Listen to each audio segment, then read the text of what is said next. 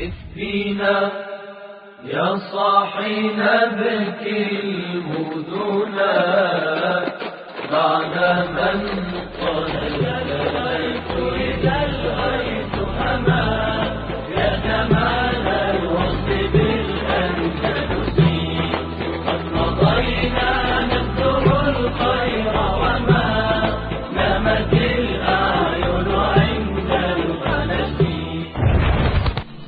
Episode 27 ربیہ کو محل کے دروازے کی طرف آدمیوں کا شور سنائی دیا۔ وہ گیلری کی طرف بھاگی اور ایک لمحہ پیچھے جھانکنے کے بعد واپس آ کر بولی، انجلا، لوگ دروازے پر جمع ہو رہے ہیں۔ شاید کوتوال کے گھر سے کوئی اس کا پتہ کرنے آیا ہے اور مائیکل کا کوئی آدمی اسے باخبر کرنے کے لیے اوپر آ جائے۔ میں جاتی ہوں۔ انجلا، خدا حافظ۔ نہیں نہیں ربیہ میری بات سنو۔ میں موت کی آغوش تک تمہارا ساتھ دوں گی۔ ربیہ ٹھہرو۔ ربیہ ربیہ ربیہ جا چکی تھی۔ اینجلا کو خدا حافظ کہنے کے بعد ربیہ اس کمرے میں پہنچی جہاں مائیکل کی لاش پڑی ہوئی تھی۔ اس کا خون قالین پر منجمد ہو چکا تھا۔ اس کی شکل سخت ہیبت ناک بن چکی تھی۔ ربیہ نے دوسرے کمرے سے ایک چادر لا کر اس کے منہ پر ڈال دی اور خود ایک کرسی پر بیٹھ گئی۔ تھوڑی دیر بعد اسے سیڑھی پر کسی کے پاؤں کی آہٹ سنائی دی۔ کسی نے دروازے کے قریب پہنچ کر کہا، آقا، بہت دیر ہو گئی۔ کوتوال کے آدمی آپ کے متعلق پوچھ رہے ہیں۔ ربیہ اپنے دھڑکتے ہوئے دل پر قابو پا کر اٹھی اور دروازہ کھول کر باہر جھانکتے ہوئے بولی، ادھر آؤ، میرے کمرے میں ایک شرابی کی لاش پڑی ہوئی ہے۔ دیکھو، تم اسے پہچانتے ہو؟ سپاہی بد حواس ہو کر اندر داخل ہوا۔ ایک ثانیے کے لیے اس نے ربیہ کی طرف دیکھا اور پھر جھک کر کپڑا اٹھا دیا۔ John Michael? وہ بد حواس ہو کر چلایا۔ ربیہ نے کہا، تم اسے جانتے ہو؟ سپاہی نے جواب دیا، یہ شہر کا گورنر ہے، یہ فریڈینینڈ کا مشہور نائٹ ہے، یہ ملکہ کا رشتہ دار ہے، اسے کس نے قتل کیا؟ ربیہ نے کہا، تمہیں مجھ سے اس کے متعلق کوئی سوال پوچھنے کا حق نہیں، تم جا کر کوتوال کو اطلاع دو، لیکن اس کے بدلے ہم سب کو پھانسی دے دی جائے گی۔ ہم جانے سے پہلے اس کے قاتل کو گرفتار کرنا ضروری سمجھتے ہیں۔ اس کو میں نے قتل کیا ہے۔ سپاہی ایک لمحے کے لیے مبہوت ہو کر ربیہ کی طرف دیکھتا رہا۔ ربیہ نے چلا کر کہا، جاتے کیوں نہیں؟ میری طرف کیا دیکھ رہے ہو؟ کیا تم یہ نہیں جانتے کہ اس شہر کا اصلی حاکم میرا باپ ہے؟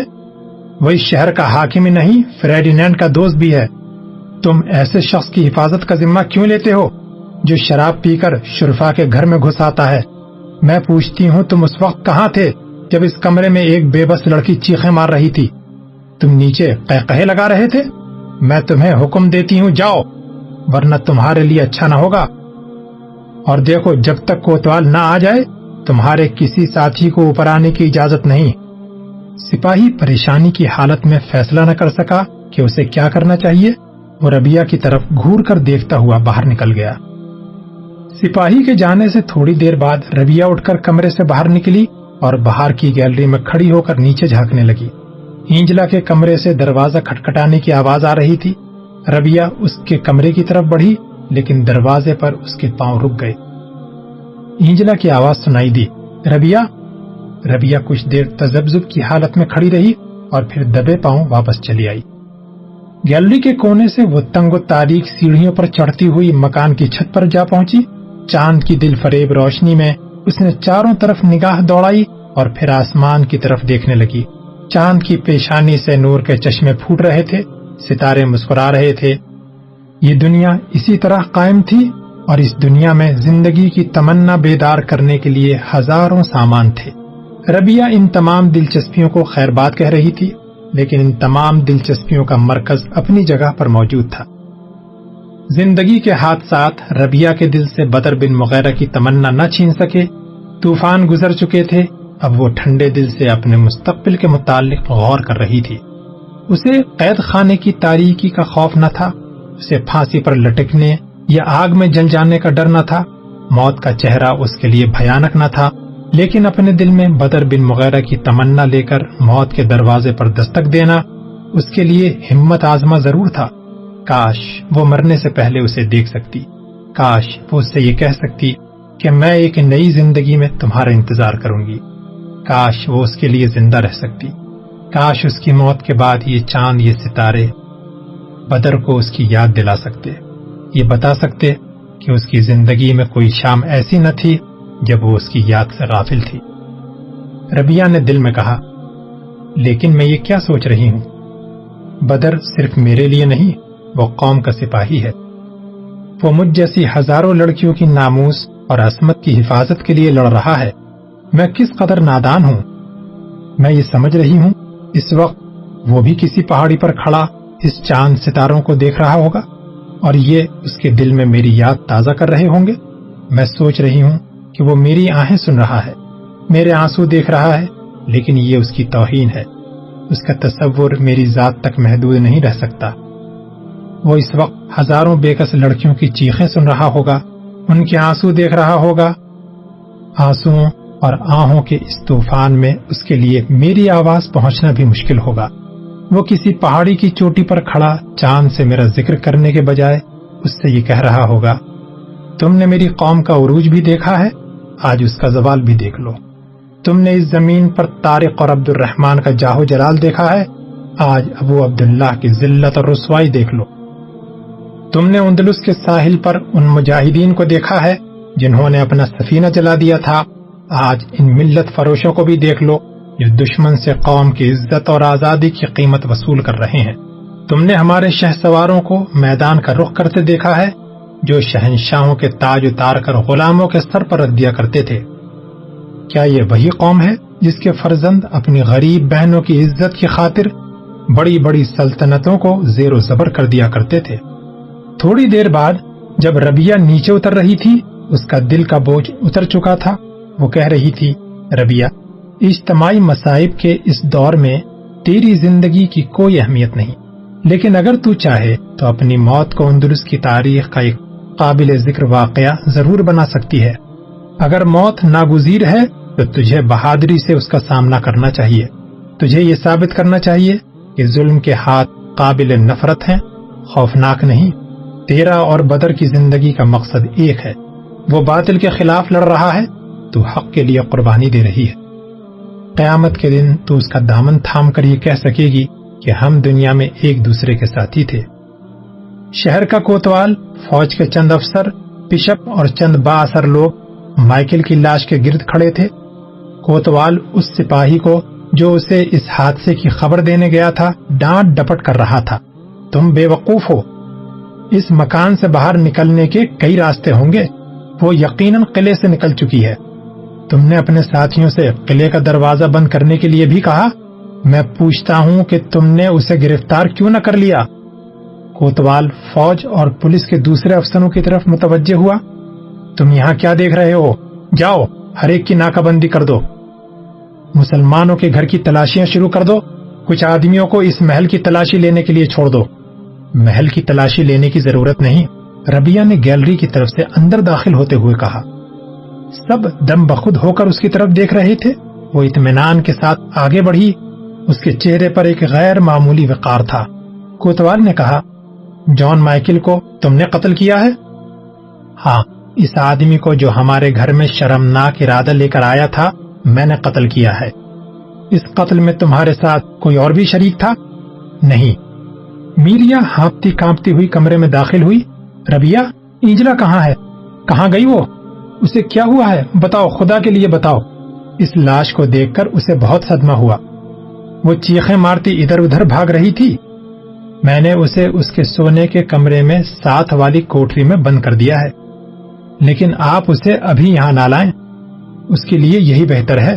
مجھے ڈر ہے کہ یہاں آ کر اسے پھر غشی کا دورہ نہ پڑ جائے۔ میریا بھاگتی ہوئی اینجلا کے کمرے میں پہنچی اور اینجلا اینجلا کہتی ہوئی کوٹری کے دروازے کی طرف بڑھی۔ اینجلا اندر سے چلائی ربیہ کہاں ہے؟ خدا کے لیے میرا دروازہ کھولو، اسے میں نے قتل کیا ہے، اسے میں نے قتل کیا ہے ربیہ بے گناہ ہے۔ میریا کا ہاتھ کنڈی تک پہنچ کر رک گیا اور اس نے بھاگ کر گیلری کی طرف کھلنے والا دروازہ بند کر دیا۔ دوسری طرف شہر کا کوتوال کشمکش میں تھا۔ جان مائیکل کا قتل معمولی بات نہ تھی، لیکن اس کی قاتل ایک ایسے آدمی کی بیٹی تھی جس پر فریڈینٹ بہت مہربان تھا۔ عدالت کے فیصلے سے پہلے اس کے لیے گورنر کی لڑکی کو گرفتار کر کے عام قیدیوں کی طرح رکھنا مشکل تھا اور اس کے ساتھ ہی اسے اس بات کا ڈر تھا کہ اگر اس نے تجبزب سے کام لیا تو نہ صرف عیسائیوں کی رائے عامہ اس کے خلاف ہو جائے گی، بلکہ اندلس کے تمام نائٹ اس کے دشمن ہو جائیں گے۔ شام کو میریا کو بگھی پر تنہا جاتے دیکھ کر مائیکل نے اسے یہ پیغام بھیج دیا تھا کہ مجھے شاید ایک ضروری کام کی وجہ سے دیر ہو جائے گی۔ لیکن میں میریا سے چند باتیں کرنا چاہتا ہوں۔ اس لیے میری آمد تک اسے ہر ممکن طریقے سے روکنے کی کوشش کرو۔ اب کوتوال پر یہ بات واضح ہو چکی تھی کہ وہ ضروری کام کیا تھا۔ لیکن وہ ایک شرابی اور بدچلن ہونے کے باوجود ایک نائٹ تھا اور ربیہ ابو داود کی بیٹی ہونے کے باوجود ایک مسلمان لڑکی تھی۔ تاہم، اسے ایک بات کا اندیشہ تھا۔ کہ ابو داود اپنی خدمات کے عوض اپنی بیٹی کے خلاف بڑی سے بڑی عدالت کا فیصلہ تبدیل کروا سکے گا۔ کوتوال نے بشپ سے مشورہ لیا تو اس نے کہا، میرے خیال میں جب تک عدالت کوئی فیصلہ نہیں دیتی، اس لڑکی کو اسی قلعے کے کسی علیحدہ کمرے میں بند کر دیا جائے۔ یا کم از کم جب تک نیا گورنر نہیں آتا، اس وقت تک اسے عام قیدیوں کے ساتھ نہ رکھا جائے۔ اس دوران میں آپ بادشاہ سلامت سے بھی اس لڑکی کے متعلق ہدایات لے سکیں گے۔ ایک ہفتہ انجلا شدید بخار میں مبتلا رہی، اسے جب کبھی ہوش آتا، وہ ربیہ ربیہ کہتی ہوئی اٹھ بیٹھتی۔ کبھی کبھی وہ جوش میں اپنے کمرے سے بھاگ کر باہر نکلنے کی کوشش کرتی، لیکن چند قدم چلنے کے بعد بے ہوش ہو کر گر پڑتی۔ کبھی میریا کو نوکروں کی مدد سے اسے زبردستی بستر پر لٹانا پڑتا، وہ بے بسی کی حالت میں چلاتی، مجھے چھوڑ دو مجھے اس کے پاس جانے دو۔ مائیکل کو میں نے قتل کیا ہے۔ وہ میری وجہ سے قتل ہوا ہے۔ وہ میری جان بچانے کے لیے اپنی قربانی دے رہی ہے۔ میریا گھبرا کر دروازہ بند کر لیتی۔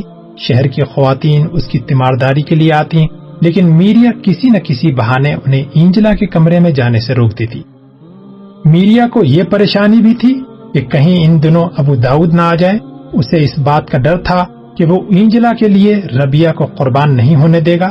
اینجلا کی نسبت وہ ربیہ سے زیادہ پیار کرتا تھا، اس لیے میریا نے اس کو اس واقعے کی اطلاع نہ بھیجی۔ پہلے اسے ربیہ کی طرف سے بھی خطرہ تھا کہ کہیں عدالت میں وہ اپنے بیان سے پھر نہ جائے، لیکن یہ خطرہ اب ٹل چکا تھا۔ ربیہ عدالت میں اپنے جرم کا اقبال کر چکی تھی۔ عدالت کے نام ازابیلا کا یہ حکم آ چکا تھا کہ جان مائیکل کے قاتل کو سخت سزا دی جائے۔ مائیکل کے قتل کے بعد عیسائیوں کے جوش و خروش کا یہ عالم تھا کہ وہ اس کے جنازے میں شریک ہونے سے پہلے کئی مسلمانوں کو موت کے گھاٹ اتار چکے تھے۔ شہر کا کوتوال اشبیلیا کے حاکم اعلیٰ کو لکھ چکا تھا، اگر اس لڑکی کو فوراً سزا نہ دی گئی تو شہر میں سخت بد امنی کا خطرہ ہے۔ فریڈینینڈ کو میدان جنگ میں اس واقعے کی اطلاع ملی۔ اگر مقتول کوئی اور ہوتا تو شاید وہ اس معاملے کو دبانے کی کوشش کرتا، لیکن مائیکل اس کا نائٹ تھا۔ اور وہ ملکہ کا قریبی رشتہ دار تھا اور ملکہ یہ سننے کے لیے تیار نہ تھی کہ قاتل کون ہے اور اس کے باپ کی خدمات کیا ہیں۔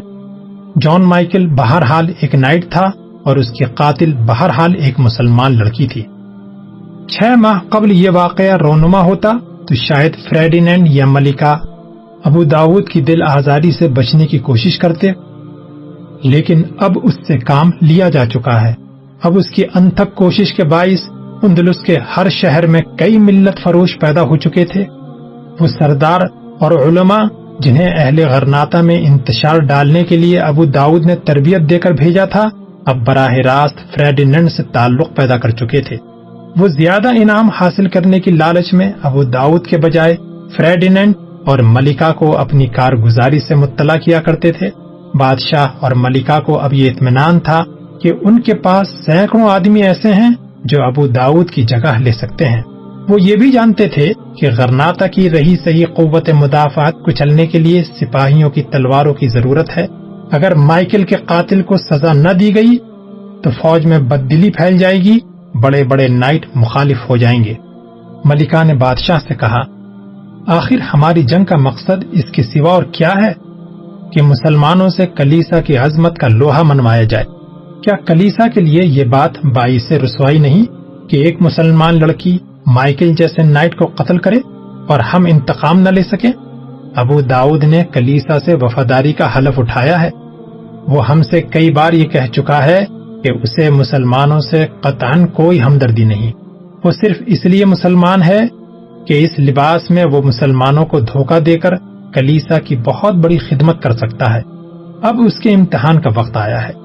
اگر وہ ہمیں فریب نہیں دیتا، تو اسے اس لڑکی کے ساتھ کوئی ہمدردی نہیں ہونی چاہیے، جس نے ہمارے بہترین سپاہی کو قتل کیا ہے۔ وہ لڑکی مسلمان ہے اور اس نے مائیکل کو مذہبی جنون میں قتل کیا ہے۔ ہم نے ابو داؤد کی خدمات کا اسے کوئی کم سلا نہیں دیا۔ ہم نے اسے لوشا کا گورنر بنایا تھا۔ ہم نے اسے یہ اختیار دے رکھا ہے کہ وہ ہمارے خزانے سے جتنا چاہے خرچ کرے۔ اب وفاداری کا تقاضا یہ ہے کہ اگر ہم ان کو مقدمے کا فیصلہ کرنے کا اختیار دیں، تو بھی وہ اپنی بیٹی کو سزا دینے سے نہ ہچکچائے۔ فریڈینڈ نے کہا، مجھے ڈر ہے کہ جب وہ میرے پاس آئے گا، میں عدالت کا فیصلہ تبدیل کرنے پر مجبور ہو جاؤں گا۔ ملکہ نے برہم ہو کر کہا، تم بادشاہ ہو، اور تمہاری ملکہ یہ برداشت نہیں کرے گی کہ ایک ذلیل نوکر تمہیں کلیسا کی عدالت کا فیصلہ تبدیل کرنے پر مجبور کر دے۔ ملکہ کے اصرار پر بادشاہ نے نئے گورنر کو ہدایت بھیجی کہ وہ مجرم کو عدالت سے سزا دلوانے میں تاخیر سے کام نہ لے۔ ربیہ عدالت کے سامنے کھڑی تھی۔ کمرے کے اندر اور باہر آدمیوں کا ہجوم تھا۔ ربیہ اقبال جرم کر چکی تھی۔ کوتوال اور مائیکل کے نوکروں کی شہادت کے بعد عدالت نے کسی اور گواہی کی ضرورت محسوس نہ کی۔ دو دن قبل ربیہ نے عدالت کے سامنے جو بیان دیا تھا اس سے وہ اپنے آپ کو بدترین سزا کی مستحق ثابت کر چکی تھی۔ اس نے اس عدالت کا مذاق اڑایا تھا، اس نے کلیسا کی توہین کی تھی، اس نے کہا تھا، میں اس عدالت کو تسلیم نہیں کروں گی جو ایک شرابی اور بدماش کو یہ اجازت دیتی ہے کہ وہ لوگوں کے گھروں میں گھس کر من مانی کرے۔ لیکن ایک بے بس لڑکی کو اپنی عزت کی حفاظت کے لیے ہاتھ اٹھانے کی اجازت نہیں دیتی۔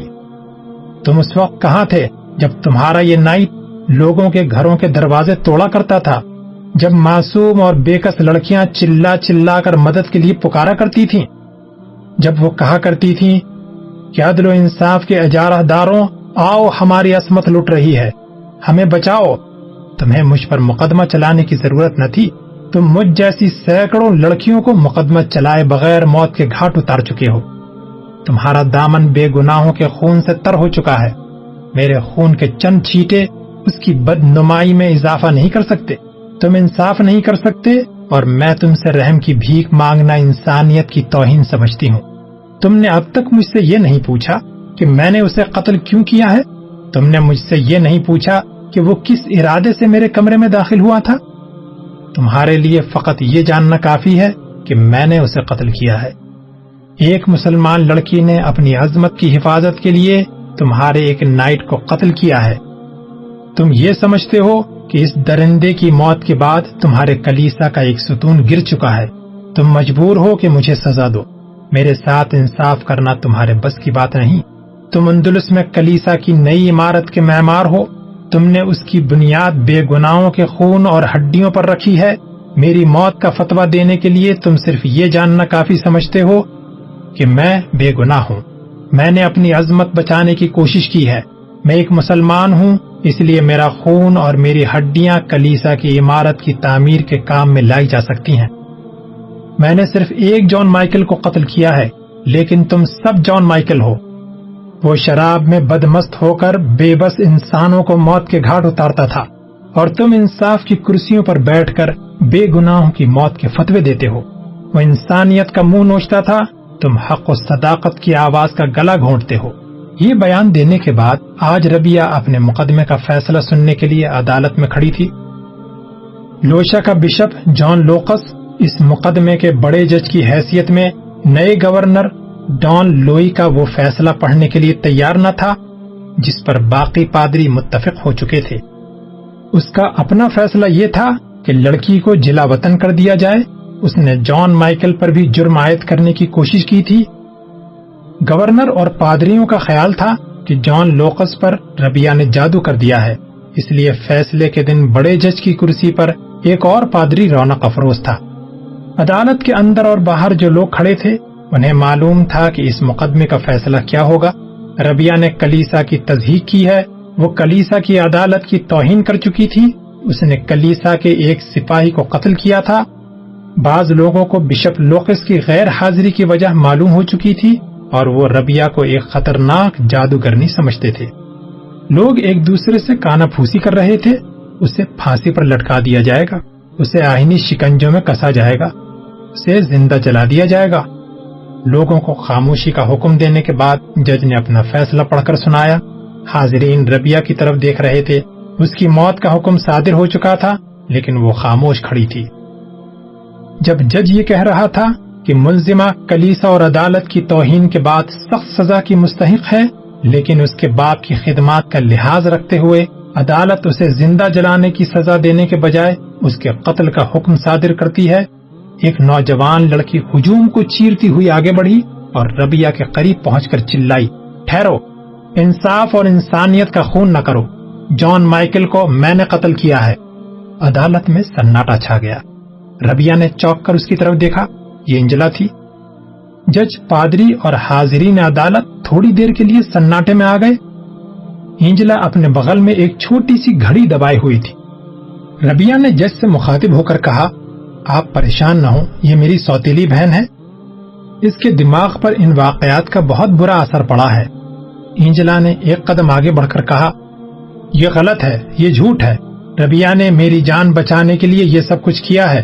یہ بے قصور ہے، مائیکل کو میں نے قتل کیا ہے۔ اور اس کا قتل کرنا میرا فرض تھا۔